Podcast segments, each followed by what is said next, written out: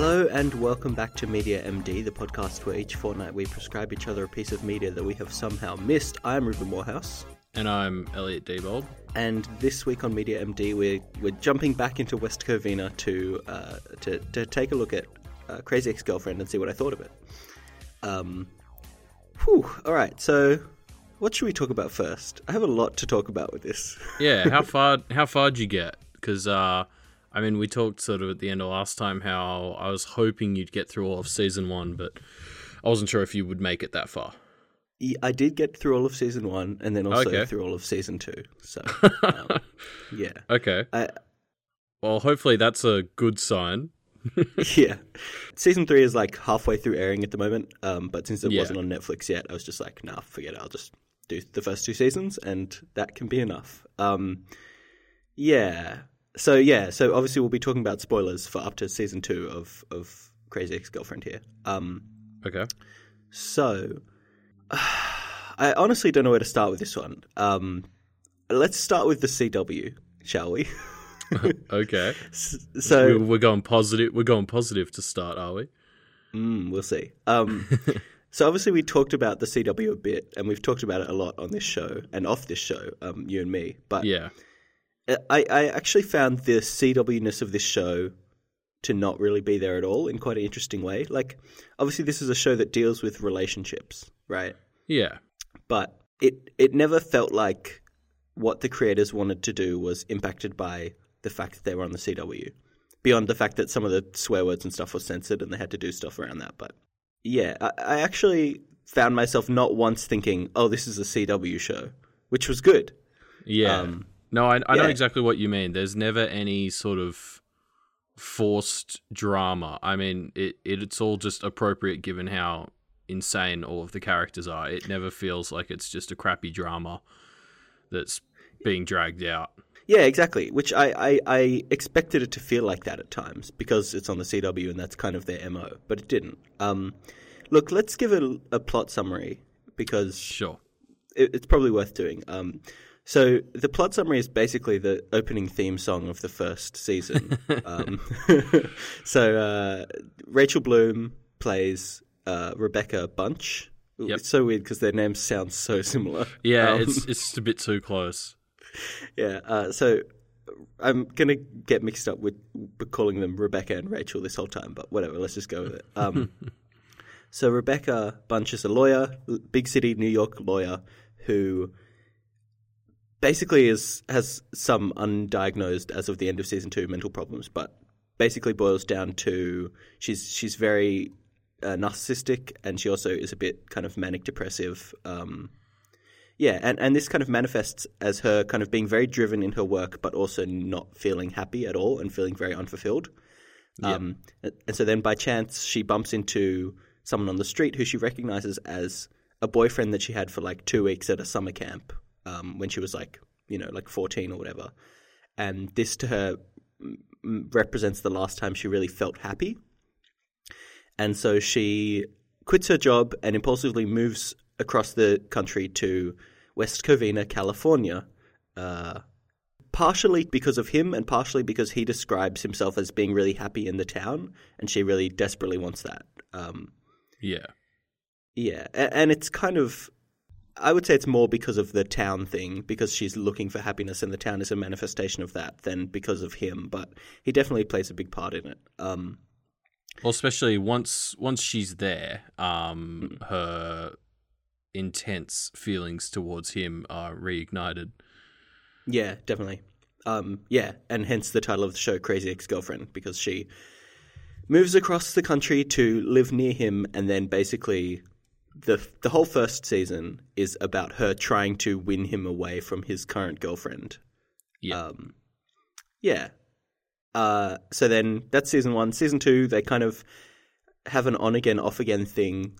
Um, that season one ends with them sleeping together, um, and then season two, they kind of are sort of in a relationship, but not really. And then they break up for a bit, and then they're in a relationship again, and then they get married, and then he leaves her at the altar at the end of season two.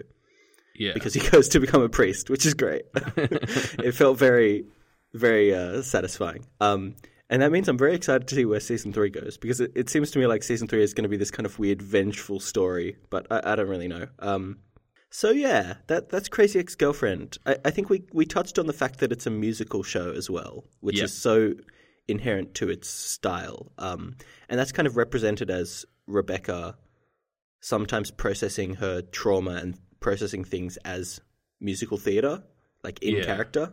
Um, although that analogy doesn't quite hold up because sometimes other characters will sing songs independently of her, and you know that doesn't quite fit in with with that. But it's not really important, so it doesn't it doesn't really bother you. Like yeah, exactly. You you're the point just, of it is you're more yeah. just interested in the songs because they're hilarious and really well done.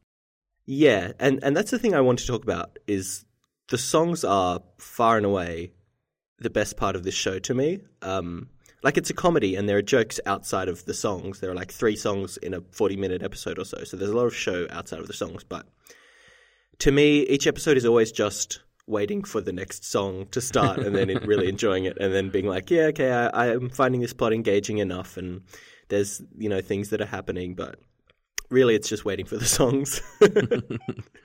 um, yeah, and and I think we should talk about Rachel Bloom's kind of pedigree here because I think it's relevant to to talking about why the songs are as good as they are. Um, so I don't know where she started, but she has kind of mainly gained notoriety from her YouTube channel, right? From making these kind of pretty well produced musical comedy skit things.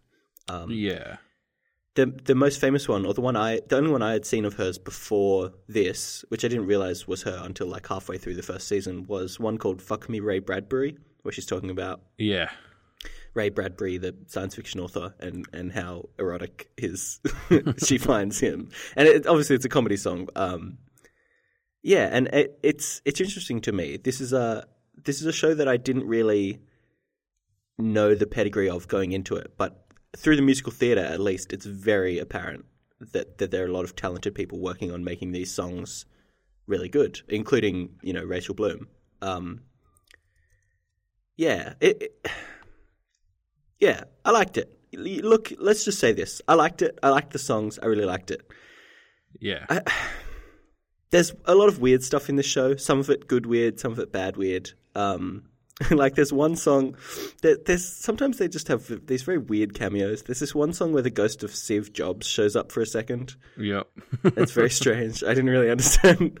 It felt very very weird. Um, and obviously this show is built around being weird to an extent. Um, Rachel's a very sorry, Rebecca is a very weird main character, and she's obviously a very kind of damaged main character. But yeah, sometimes the weirdness didn't quite land. Um, and I think as well, sometimes the more sitcommy aspects of the show didn't land. So there are episodes that are quite sitcommy, and then there are episodes that are quite kind of plot progressiony. Um, so some of my favorite episodes in the show were there's an episode in season one where they take a trip to the beach, and this is basically the episode yeah. where all of Rachel's craziness first is shown to the other characters. Yeah, um, it's where a few of the others realize just how insane, or they they piece together all of the insane stuff that she's been doing. Yeah, exactly. And and that episode was amazing to me because the most interesting dynamic to me is Rebecca trying to keep a lid on her craziness uh, and also genuinely kind of caring about the people that she is interacting with and not wanting them to realize how damaged she is. Yeah. Um, which is a very relatable kind of, you know, a kind of journey for her to have. Um, sure. Yeah. And it's, yeah, and I guess this is a good way to segue into my the villain of season one, um, who is Paula. Um, so, God, let me sum it up. So, Paula is her, in air quotes, friend who. It, this applies to season one, basically, who finds out that she moved here to try and be with Josh at the start of the at the end of the first episode, and then basically forms a little bit of a secret club with her to try and enact these extravagant plots to get her and Josh together. Yeah. Right. And I think the reasons why Paula does this become more apparent towards the end of season one and throughout season two. But in season one, Paula is an, a horrible person who who essentially pushes Rebecca into the worst part of herself. Um, and it it it's interesting to me because so many of these characters are so relatable, but I just despise season one Paula because she's so she's so toxic. Her relationship with Rebecca is so toxic. Yeah, I and I mean that often can go both ways where it it's it's perceived by both of them that Paul is just sort of doing everything for Rebecca. But mm. yeah, as the sort of as the season evolves, you start to realize that Paula is just as much starting to do this to Rebecca as yeah. for her. And um and it's it, it kind of becomes apparent that for Paula it's an escape from her own life. Um, yeah. Well, her own problems, yeah. Yeah, exactly. Which which her own problems kind of I mean, the main problem she has is is she's in a at the start of season one, she's in a very kind of dead marriage, um, which kind of gets revitalized through these shenanigans. And so it, it's a it's a thing that does help Paula get into a better place. And then when she's in a better place, she's like, "Fuck, I can't do this. This is like a horrible thing to do."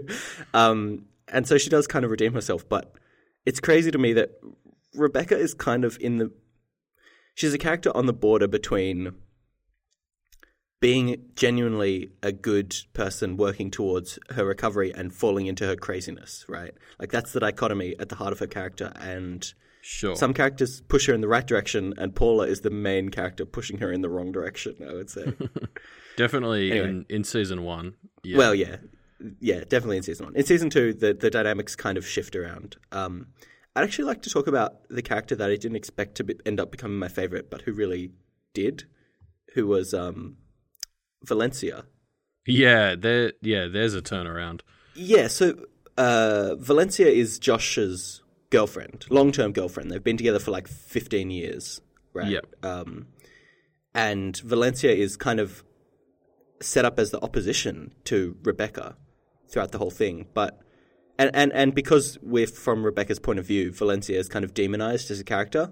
Um, yeah especially in the songs. And this is interesting to me because the worst things Valencia ever does are in the songs, which is just a, a reflection of Rebecca's portrayal of her, right? Yeah, um, that's interesting. I hadn't I hadn't really considered that, but yeah, you're right. When when she's actively sort of being the meanest or or the bitchiest, it, it is yeah. during the songs. Yeah, yeah, and and that's interesting to me because I mean she's like she's such an interesting character because she is the one who basically figures out what Rebecca's doing the quickest. Um, yeah. And her whole kind of arc throughout the, the first half of season one is basically trying to reveal Rebecca's machinations to the rest of their, their group. And it never really works. Um, and then Rebecca and Josh have a kiss towards like two thirds through season one. They kiss. And Josh kind of sees it as a mistake, and Rebecca kind of sees it as, oh shit, my plan's actually working. Um, and Josh comes clean to Valencia, and she forgives him, and it's this it's this weird moment of Valencia demonstrating her vulnerability and humanness that kind of is expanded on throughout the rest of the show. She just is like this actually genuinely nice person who's a bit messed up and, and kind of acts mean sometimes, but she actually kind of does care underneath. It's very strange. Yeah, well, because definitely she's set up at the start of the show as just a very two dimensional. She's incredibly attractive, and mm. all the guys and like her, controlling but, and all this stuff. Yeah, yeah, but really she's just a mean, you know, bitch, and and everyone hates her, and and that's sort of what she is for a while, and then the more you mm. sort of see of her, the more she actually evolves, and yeah, it becomes a lot more interesting, especially post season one when she's no longer just sort of defined by the fact that she's Josh's that she's girlfriend. Josh, yeah, exactly. Um, and so throughout season two, she has this interesting arc of becoming quite close friends with Rebecca. Valencia and Josh have broken up. Josh and Rebecca kind of were together and then broke up, and and so Rebecca and Valencia kind of come together throughout their their mutual like heartbreak, I guess is the right word, over Josh. Um, and so they become friends, and then Rebecca actually starts dating Josh and gets married to him, and you don't see Valencia for a few episodes, and then when she's back, she's like, you know, she she's hurt by this, but she's also able to be like, look, Josh and I weren't a good relationship, and so you know, if I, I don't think you and he are a good relationship, but I'm going to let you make that mistake for yourself. Yeah, yeah, that's pretty much it. And then even going so far as to help Rebecca plan her wedding to Josh using the knowledge that she had from planning her wedding, her dream wedding to Josh, essentially. Yeah. Um, and it, it's so crazy. It's like, it's weird. She's a character that really grew on me over the course of the show. Um, yeah. Yeah, I don't know. This is a show that, this is the kind of show that really kind of got into my brain just because it, the characters are all so engaging in their own right. Um, yeah. Even, even the side note characters, like, there's a, a a very broy fa- uh, priest called Father Brah, yeah. who, who, was great. Um, and there's all these kind of, you know, um, wacky side characters, and then there's side characters like a character called White Josh, who is just yeah, like White Josh genuinely is, a smart is one of person. my favorites. he's uh he's fantastic. Yeah, because he's just like this actually down to earth normal person that exists in this surreal world. um, yeah, and then there's side characters like Trent, who's Rebecca's crazy ex boyfriend. Yep.